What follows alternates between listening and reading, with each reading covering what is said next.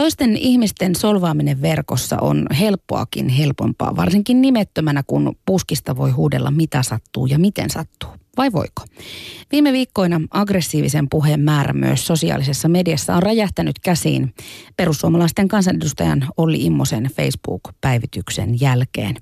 Turun yliopistossa on käynnissä tutkimus, jossa tarkastellaan sitä, miten verkossa aiheutetaan kielellistä ja visuaalista väkivaltaa.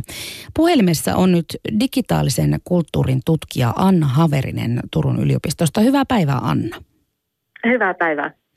Tuo vihapuhe, se tulvii silmille nyt joka paikassa, varsinkin tuolla verkossa, mutta mikä sai sinut tutkimaan tätä aihetta nimenomaan tieteellisesti? No mä väittelin vuosi sitten äh, aiheesta virtuaalisureeminen tai ylipäätään miten internettiä käytetään suremiseen ja tämmöisen läheisen muiston kunnioittamiseen. Ja siinä tuli vastaan sitten tällainen, että ihmiset pelkää hirveästi sitä sellaista häiriköintiä ja ylipäätään tällaista väkivaltaista ja vihaista vuorovaikutusta näillä tämmöisillä muistomerkeillä. Ja, ja tuota, kuitenkin tähän on sillä lailla tutkijallekin aika tuttu ilmiö ja kun sitten piti lähteä seuraavaa tutkimusaihetta miettimään, niin tämä väkivalta tuntui jotenkin eniten omimmalta ja semmoiselta kiinnostavimmalta vaihtoehdolta ja nimenomaan kielen käytön näkökulmasta, että miten, miten sitä kieltä verkossa käytetään, että aiheutetaan sitä semmoista väkivallan kokemusta toiselle, joko tietoisesti tai tiedostamatta. No millaista se kielenkäyttö sitten on? Millaista on tyypillinen suomalainen vihapuhe? Um, tyypillinen, äh, no hirveän usein liittyy totta kai politiikkaan, mutta siinä mennään yleensä siihen sellaisen ähm, henkilökohtaisuuksiin. Äh, osa käyttää sitten sitä semmoisena niin että mikä on oikea tapa puhua verkossa, eli lähdetään arvostelemaan toisen niin kuin sitä kielenkäyttöä. Äh, esimerkiksi caps käyttäminen on sellainen niin, kuin niin sanottu kardinaalivirhe, josta sitten muut ehdottomasti hyökkää sitten kimppuun, että jos lähdetään väittelemään tai keskustelemaan jostakin aiheesta. Et sitten taas vähän laajemmin, niin sitten nämä on nämä poliittiset keskustelut vähemmistöihin, rasismiin liittyvät jutut, tällaiset, jotka liittyy jollain tavalla ihmisten oikeustajuun, niin nämä on tällaisia, mistä sitten lähdetään aika tiukoin sanakääntein sitten keskustelemaan. Anna Haverinen, sun tutkimus on nyt parhaillaan käynnissä ja sä oot saanut jo satoja vastauksia sun kyselyyn tai tutkimuskyselyyn ja sä myös kerrot, että naiset on toistaiseksi olleet aktiivisempia vastaajia kuin miehet, mutta voiko noiden vastauksien sisällöistä jo sanoa tässä vaiheessa tutkimusta jotakin? Millaisia ajatuksia suomalaisilla tästä teemasta on? Um, kyllä tästä jotain alustavia pystyy sanomaan. Um, Tämä naisten vastausmäärä on aika tyypillinen. Naiset ihan tutkitusti vastaa eniten. Ylipäätään on aiheena sitten ihan mikä tahansa. Mutta tuota, täällä on erittäin kiinnostavana on ollut tällainen osio, että täällä on hy- hyvin vähän tai tämmöinen pieni otos ihmisiä, jotka itse myöntää olleensa tie- niin kuin tietoisesti ja tahallaan äh, väkivaltaisia jotakuta toista kohtaa verkossa.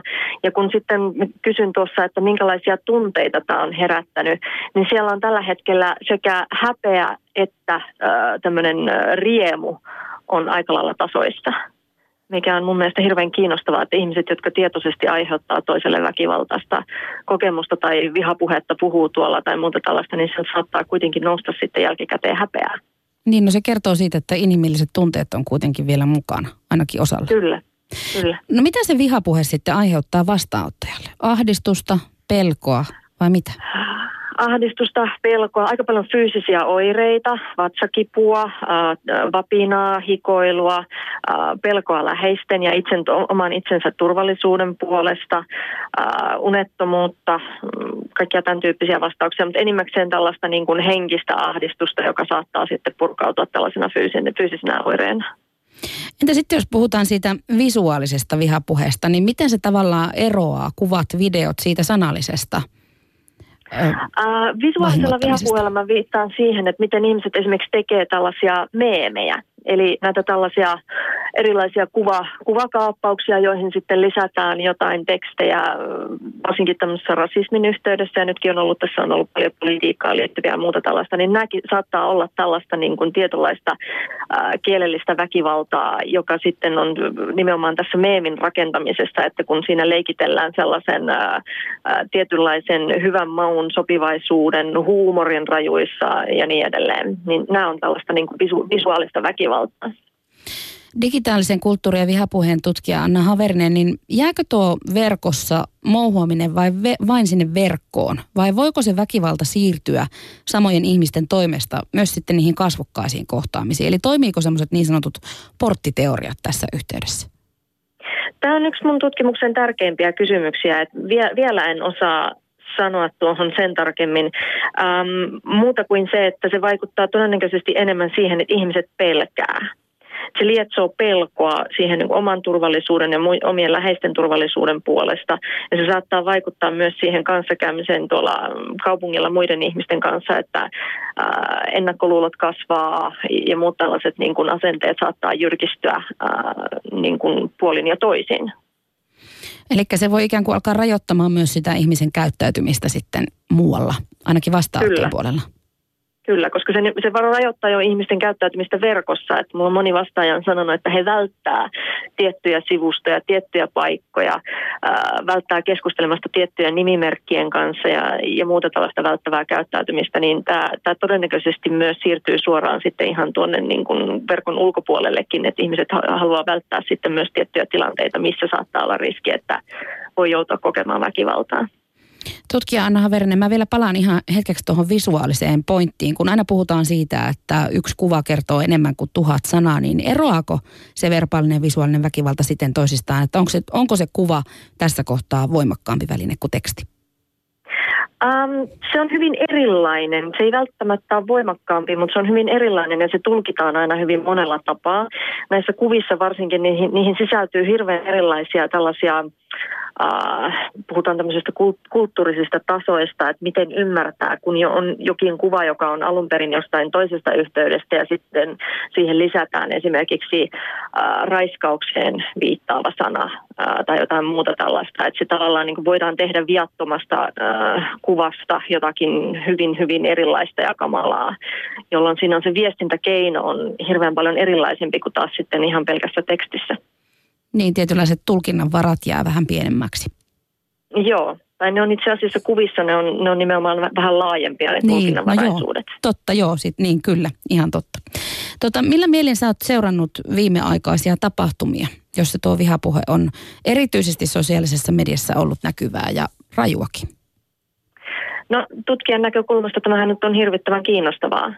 Eli tota, minulla on aika paljon kirjanmerkittyjä täällä, eri, erilaisia artikkeleita ja keskustelupalstoja ja, ja, ja paljon tullut otettua kuvakaappauksia ja tehtyä muistipa, muistinpanoja. Että tämä on, tämä on tällä hetkellä nyt tämmöinen kuuma peruna, mikä nyt tällä hetkellä puhututtaa ihmisiä kuukauden päästä voi olla, että se on hyvinkin joku toinen asia. Mä veikkaan, että meillä on nyt nämä vaalit, jotka aiheuttaa sen, että ihmisillä on valmiiksi jo tunteet pinnassa ja sellainen niin kuin, tämmöinen kiihkeä keskustelutapa on jo valmiiksi päällä, jolloin lähdetään hirveän herkästi sitten mukaan, kun tulee joku tämmöinen uusi aihe, että on se sitten poliitikon joku äh, viesti tai sitten äh, kirjailijan tai joku muu tämmöinen näin, niin näin puhututtaa tällä hetkellä. Entä sitten, minkälaisia tuloksia tai ajatuksia sinulla on siitä, että ymmärtävätkö nuo törkeiden ja väkivaltaistenkin viestien lähettäjät, että ne heidän viestit saattaa aiheuttaa niitä voimakkaitakin tunnereaktioita vastaanottajassa? Sanot, että häpeää ainakin koetaan, mutta myös sitä riemua. Uh, ymmärtää.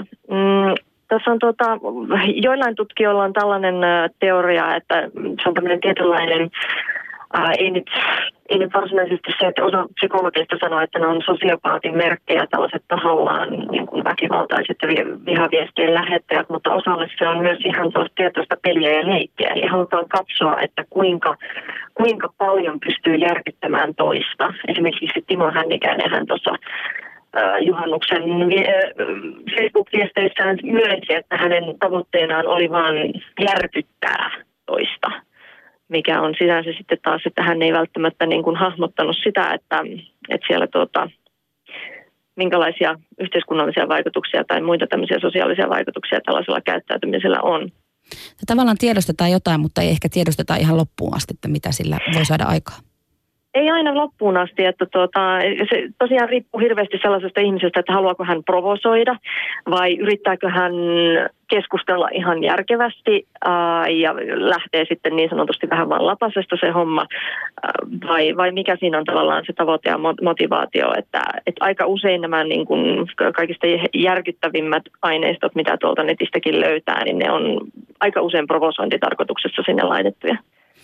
Mitä ajattelet Anna Haverinen siitä, muuttaako vihapuhe muotoaan, kun se, tai kehittyykö ikään kuin se ajan saatossa? Jos nyt puhutaan tietyllä tavalla ja, ja mouhutaan tietyllä tavalla, niin tuleeko se muuttumaan jopa pahemmaksi tai siistimmäksi ajan saatossa? Voiko semmoista ennustaa? Äh, hyvin vaikea ennustaa, koska meillä tämä teknologia muuttuu ja tämä teknologia muuttaa meidän vuorovaikutus- ja kommunikointitapoja. Et se, se, millä tavalla esimerkiksi viestittiin verkossa vaikkapa 10-15 vuotta sitten on hyvin erilaista kuin tänä päivänä ja meillä on hyvin erilaista teknologiaa tällä hetkellä käytettävissä niin se tota, hyvin vaikeaa että arvioida, että mitä esimerkiksi, mitä sovelluksia, mitä kännyköitä, mitä, minkälaisia verkkoyhteyksiä meillä on esimerkiksi vaikka 50 vuoden päästä tästä eteenpäin, että, että saa nähdä tulevaisuus näyttää. Kyllä. Kerro vielä tähän loppuun semmoinen ajatus, että esimerkiksi verkossa tehty identiteettivarkaus muuttui laittomaksi toiminnaksi, toiminnaksi ihan vasta vastikään, niin ovatko nämä lait suhteessa verkon vihapuheet toimintaa mielestäsi ajantasalla Suomessa? Ne on tota, mm, tietyllä tavalla ihan hyvin päässeet nyt samalle viivalle. Et ainut mikä siinä on tietenkin se, että se, tota, et meillähän on poliisi, poliisi valvoo aika hyvin ja muuta tällaista, että se ainoastaan sitä, mikä sitten on sitä varsinaista niin kuin väkivaltaa, että kun toisen mielestä ää, esimerkiksi uhkailu tai solvaus ei ole väkivaltaa ja sitten taas kun ryhdytään miettimään lain määritelmän kannalta, niin se välillä on ja välillä ei, että se riippuu aina siitä kontekstista. Että tota, tämäkin on vähän se, että ihmiset odottaa ja toivoo totta kai, että kun he ovat kokeneet vääryyttä, että laki jollain tavalla heitä suojelisi, mutta kun lainkin on pyrittävä menemään siitä ihan keskiviivalta, niin, niin, niin tota, mä uskoisin, että tällä hetkellä on, on jo ihan hyvä tilanne, mutta varmasti parannettavaa tulee olemaan tulevaisuudessa, kun tämä kehittyy.